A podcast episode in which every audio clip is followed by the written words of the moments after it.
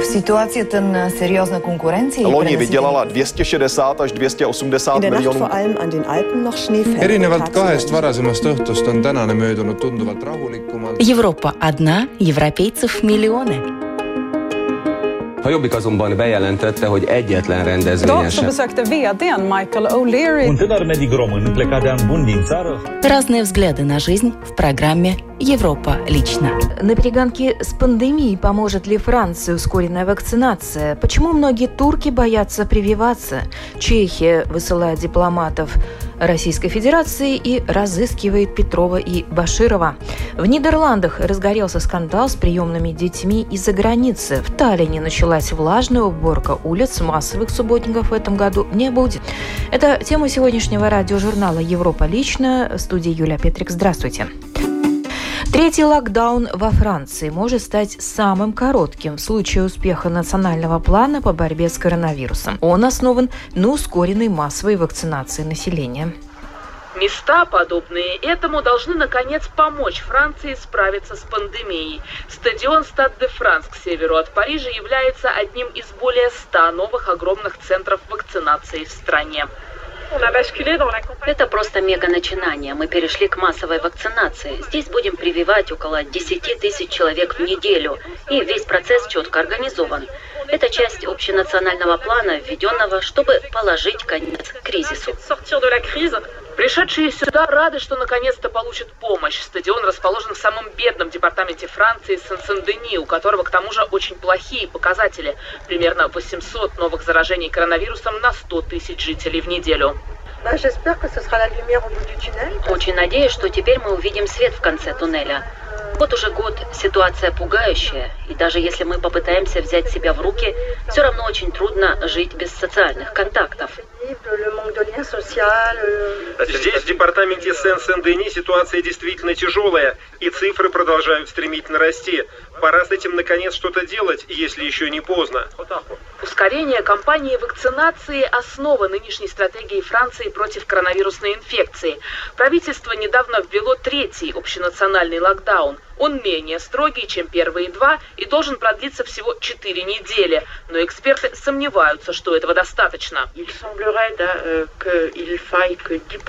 Лишь когда мы вакцинируем 10% населения двумя дозами, заболеваемость начнет снижаться. В настоящее время число заражений очень велико, потому что, в отличие от других стран, мы не вводили строгие ограничения в начале года. И надо быть большим оптимистом, чтобы ждать эффекта всего четырех недель локдауна. До сих пор только около 5% населения Франции получили обе дозы вакцины. На перегонке со временем гонка, которая кажется уже почти проигранной во Франции, уровень инфицирования один из самых высоких в Западной Европе. Врачи предупреждают, в ближайшие недели в интенсивной терапии пациентов будет больше, чем во время первой, самой сильной волны COVID-19. В Турции, особенно в отдаленных районах, менее пострадавших от нынешней пандемии, люди не желают вакцинироваться от коронавируса из-за предубеждений. Подробности в сюжете Deutsche Welle. Чужаки не часто решаются подняться в эти горы. Слишком непростая дорога. Поэтому в Алтын-Дыре приезд гостей – это всегда небольшая сенсация. Из города приехала команда медиков. Зайнеп Аральп отвечает в этих местах за вакцинацию против коронавируса. Многие здесь ее уже знают. Во время первого визита общение протекало сложнее. Люди все время думают, что я медсестра. Они считают, что только мужчины могут быть врачами, а женщины нет. Но теперь ко мне уже привыкли и доверяют. Деревня Алтын-Дере в Восточной Турции находится на высоте почти 2000 метров. Здесь живут несколько сотен человек, большинство из них курды. Случаев заболевания коронавируса здесь уже несколько месяцев нет, поэтому многие местные жители не понимают, зачем им прививаться. Зайнеп Эральп и ее команда привыкли к скепсису, как и к тому, что попасть домой к местным жителям нелегко. Но они уверены, что их работа играет важную роль. Люди в деревнях тесно общаются друг с другом. И если кто-то заразится, инфекция может быстро распространиться. Они не хотят ехать в больницу, в город, поэтому мы едем к ним. Местному жителю Али Кизеру сегодня делают второй укол. Когда врачи пришли к нему в первый раз несколько недель назад, он даже не хотел их пускать. Сначала мне было страшно. Здесь в деревне говорят, что врачи приходят, чтобы убить пожилых людей. Я слышал, что старики умирают от вакцинации. И поэтому мы ее боялись. Зейнеп Эральп знает об этих слухах. Она и другие врачи часто рассказывают пациентам, что и они, и их бабушки и дедушки уже привились. Не всех это убеждает, но Али Гизер поменял свое мнение. Я даже ничего не почувствовал. Было совсем не больно. Укус осы хуже. Следующий в списке Зейнеп – семья Эльбир. Дорога к их дому небезопасна. Во время учебы я всегда мечтала, что буду работать на востоке страны. Но я никогда не думала, что я буду карабкаться по снегу и льду в горы, чтобы прийти к людям домой. Но такова действительность во время пандемии. Каждый должен вносить свой вклад в борьбу с ней. Для местных детей визит врачей – это большое развлечение. Чего не скажешь о Рамзане Эльбире. 74-летний мужчина, следующий на очереди. Сделать себе прививку его убедила жена Хазине. Она сама уже вакцинировалась. Ради этого она даже ездила в город в больницу, рассказывает женщина, пока ее мужу делают укол. Мы испугались того, что мы видели и слышали о вирусе по телевизору. Но, слава Аллаху, у нас не произошло ничего страшного. Наша жизнь идет так же, как и до этой болезни. Мы делаем нашу работу, кормим домашних животных, ухаживаем за своими домами. В этот день врачи делают еще две прививки. Больше сделать в таких условиях невозможно. Но даже если их работа и продвигается очень медленно, Зайнеп Эральб очень гордится ею. Она вносит вклад в то, чтобы пандемия, по крайней мере здесь, была под контролем. Чехия обвинила ГРУ и СВР в причастности к взрыву на складе боеприпасов в Рбетице в 2014 году и выслала 18 российских дипломатов, а Россия в ответ 20 чешских. Станет ли это началом нового витка противостояния России и Запада в сюжете Deutsche Welle? Около сотни человек с плакатами и флагами Евросоюза вышли вчера к посольству Российской Федерации в Праге. Так они отреагировали на информацию о причастности российских спецслужб к взрыву на складе боеприпасов в 2014 году. Že Эта атака была ужасной, еще хуже, чем нападение в Солсбери. Фактически это было убийство чешских граждан на их собственной территории другим государством. Это практически война. На экстренной пресс-конференции в субботу премьер-министр Чехии Андрей Бабиш и первый вице-премьер Ян Гамашек объявили о высылке 18 российских дипломатов, которые подозреваются в работе на ГРУ и СВР, предположительно причастных к взрыву.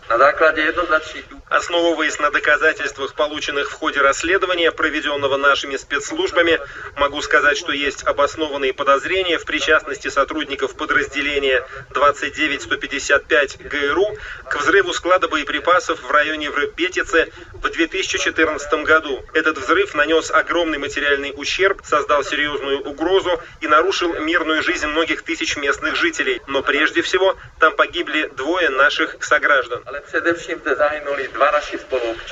Чешская полиция также объявила в розыск двух граждан России, имевших при себе паспорта на имена Александра Петрова и Руслана Баширова. В Великобритании их считают сотрудниками ГРУ, причастными к отравлению Скрипалей в Солсбери в 2018 году. Российский МИД назвал действия Праги враждебным шагом и объявил о высылке из страны 20 сотрудников чешского посольства. Отношения России и Чехии будут только ухудшаться в ближайшие дни, считает колумнист ДВ Иван Преображенский. Скорее всего, с учетом того, что Россия выслала больше дипломатов, чем Чехия, Чехия сейчас примет какие-то ответные меры, что неизбежно спровоцирует дальнейший ответ со стороны России. Дойдет ли до того, что начнут закрываться, например, чешские предприятия, условно связанные с Чехией на территории России или нет, пока непонятно.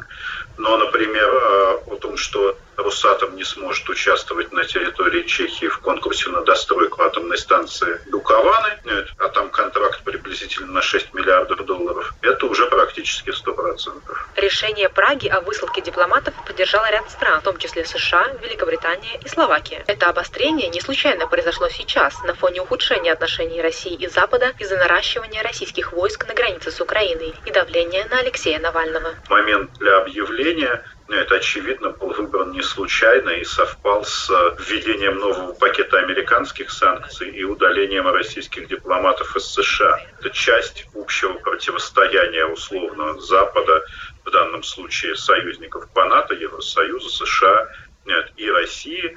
Причем а, фактически Чехия оказывается в ситуации, когда она долго старалась балансировать между Москвой и Брюсселем, Берлином, Вашингтоном, пытаясь сохранять достаточно тесные отношения с Россией. Но сама Россия сейчас создает, к сожалению, такую ситуацию и настолько активно осуществляет внешнее давление, что э, балансировать становится все сложнее даже для тех, кто хочет сохранить с Кремлем отношения. Буквально за день до объявления результатов расследования стало известно о том, что исполняющий обязанности главы МИД Чехии Ян Камачек отменил запланированную поездку в Москву, в ходе которой которой он собирался вести переговоры о закупке вакцины «Спутник Ви». В Нидерландах приостановили усыновление детей из-за рубежа по причине совершенных в прошлом подлогов. Расследование продолжается, но уже ясно, что свидетельства о рождении подделывались. Речь идет о принуждении, торговле людьми и чуть ли не о фабриках по производству младенцев. Героини следующего сюжета боролись за то, чтобы правда об этой скандальной практике была обнародована. Мне кажется важным, чтобы каждый знал, откуда он. У каждого есть такое право – знать свои корни. Ведь они определяют твою жизнь. В случае Мириам у меня никогда не было ощущения, что она моя родная сестра, и что у нас одни и те же родители. У меня никогда не было такого чувства. Это очень странно, когда люди говорят вам, что вы родные сестры, и ты сам понимаешь, что это не так. Индонезия. Сентябрь 1979 года. Пара из Нидерландов забирает в детском доме и удочеряет двух маленьких девочек. Им дают новые имена – Мириам и Дорит. Якобы они сестры, но тест ДНК 41 год спустя опровергает это. Нет, они не сестры. Когда ты видишь это написанным черным по белому, то тебя это просто повергает в шок. Я сама даже не ожидала. Согласно результатам теста, женщины даже не являются дальними родственницами. Дорит Бегеман уже давно предполагала это. Годы ушли на изучение документов об удочерении, поиски собственной идентичности. Горькая правда оказалась в том, что большинство данных фальшивые. Вот подпись отца. И в другом документе тоже. Но они совершенно разные. Вообще разные. Я всем это показывала. Вот, посмотрите сами. Но ответ был одинаковым. Нидерландский судья проверил и подтвердил все документы. Даже моя мама говорила это. Я ей показывала это, но она не хотела верить. Дорит встречается с другими приемными детьми. У большинства из них тоже есть несоответствие в документах, как и у адвоката Дэви Дейл – Совместно они добиваются проведения расследования Государственной комиссией. В отчете комиссии говорится о серьезных нарушениях, сопровождавших процесс усыновления детей из Бразилии, Колумбии, Индонезии, Шри-Ланки и Бангладеша вплоть до 1998 года. Речь идет о так называемых фермах по производству детей, торговле людьми, фальсификации документов. Они подтвердили то, о чем мы говорим уже долго. Я надеялась, что, может, они установят, что не все так плохо, но в отчете говорится, что все действительно очень плохо. Дэвид Дейл требует финансовой поддержки для детей, которые хотят найти своих биологических родителей. Соответствующее министерство уже призналось, что Нидерланды закрывали на происходящее глаза.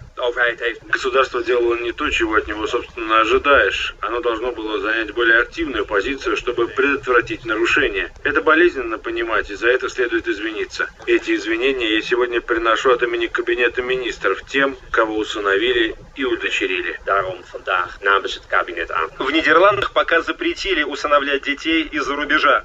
Такой запрет объясняют тем, что системе и сегодня возможны сомнительные практики. Приемная мать Дэви Дейл считает, что это правильное решение. При удочерении она положилась на нидерландские ведомства. Возможно, ее биологическая мать до сих пор ищет ее. Мы не знали, что на самом деле происходит. Простите меня, мне очень грустно от того, что, возможно, кто-то все еще ищет своего ребенка. Одна мысль об этом чудовищна.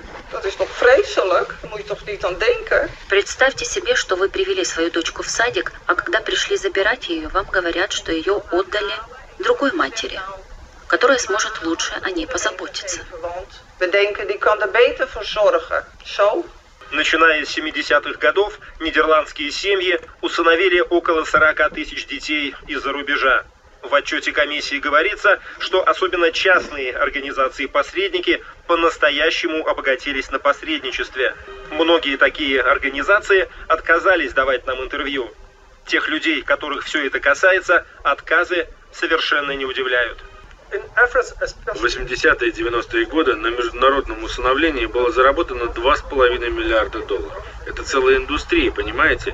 И разве вы можете серьезно утверждать, что нельзя было взять часть этих денег, чтобы помочь семьям в этих странах? Я так не думаю. Я думаю, мы могли помочь всем этим семьям. И у Дорит, и у Мириам уже у самих есть дети и свои семьи. Но обеих мучает мысль о том, что их, возможно, похитили или продали. Ведь их приемные родители должны были заплатить несколько тысяч евро за посредничество в удочерении. Женщины выросли, веря в мысль о том, что их родители в Индонезии были бедными и больными и не могли прокормить своих детей. Правду о своем происхождении они, вероятно, никогда не узнают. Вы готовы к тому, что поиски ничего не принесут? Обнаружить, что все документы подделаны? Если вы к этому не готовы, я не советую начинать поиски, это слишком болезненно. Нам сейчас 40, и в Индонезии люди не живут так долго. Возможно, наши матери уже умерли. А если вы счастливы сейчас, вы можете выбрать оставаться счастливым. So, and if you're happy now, you can choose for it to, to stay happy. Женщины уже перестали искать близких родственников в Индонезии. Все, что касается их происхождения, осталось под вопросом. То, что их объединяет, это их общая история, их жизнь в Нидерландах. И в этом они чувствуют себя как сестры. В Таллине началась влажная уборка улиц. Асфальт обещают регулярно мыть в течение всей весны и лета. Призывают и жителей эстонской столицы собирать накопившийся за зиму мусор, но массовых субботников в этот раз не будет. Для того, чтобы начать мыть улицы от накопившихся за зиму песка и пыли, коммунальные службы ждали установления стабильных плюсовых температур. Большая весенняя мойка должна завершиться ко дню Таллина, 15 мая. Но поливать проезжие части в сухую погоду обещают и в течение всего лета. Наши э, партнеры в всех районах э, города ведь работают, и они будут там чистить. В этом году мы даже э, дали деньги частям города, чтобы они тоже могли и внутриквартальные улицы, и маленькие улицы чистить водой. Так что я думаю, что дышать в целом Таллине будет легче, чем прошлый год. Сегодня на улице выехало 17 моющих машин по всему городу. По словам Кландерф, их будет работать около полусотни. В этом году из-за коронавирусных ограничений в столице нельзя устраивать массовые субботники. Однако многие, не дожидаясь коммунальных служб и организованных акций, сами приводят в порядок свой район. Жительница Лосномя Алена раз в несколько дней приходит с ребенком сюда, на пустырь между улицей Ликури и Нарвским шоссе. Мы сами тут живем рядышком, каждый день здесь гуляем. И этой весной прямо как-то особенно было глаз, глаз цеплялся все время за, за весь этот мусор, который здесь копился. На самом деле, ну, видно, что здесь годами ты достаешь из, из-под травы вот этот мешочек рассыпающийся в труху уже. Ну, как бы уже ничего не можешь поделать с этим, но пытаешься вы последние эти крупинки тоже себе захватить. Какие-то свежий, там вот под деревом, например, прям свалка стаканчиков с э, заправки. Мусорный мешок набивается под завязку всего за полчаса. Пакетов, одноразовых масок и всего, чему не место на траве и среди кустов, тут не счесть. Но Алена говорит, что даже небольшой убранный участок приносит много радости. И особенно приятно, когда удается своим примером вдохновить друзей, соседей и людей в соцсетях. Ну, это подогревает немножечко какой-то общинный э, настрой, да, настроение, что вот мы здесь все вместе, мы за, за, за, за свой мир, за свой район, да, каждый, каждый в своем доме немножечко пытается навести порядок. Конечно, хотелось бы, чтобы его не приходилось наводить, но... И на этом программа «Европа лично» сегодня подошла к своему завершению. В программе были использованы материалы медиахолдинга Deutsche Welle, эстонской общественной телерадиокомпании. В студии была Юлия Петрик. Встретимся на будущей неделе с новыми событиями. Латвийское радио 4 в Резекне и окрестностях на частоте 104,2 FM.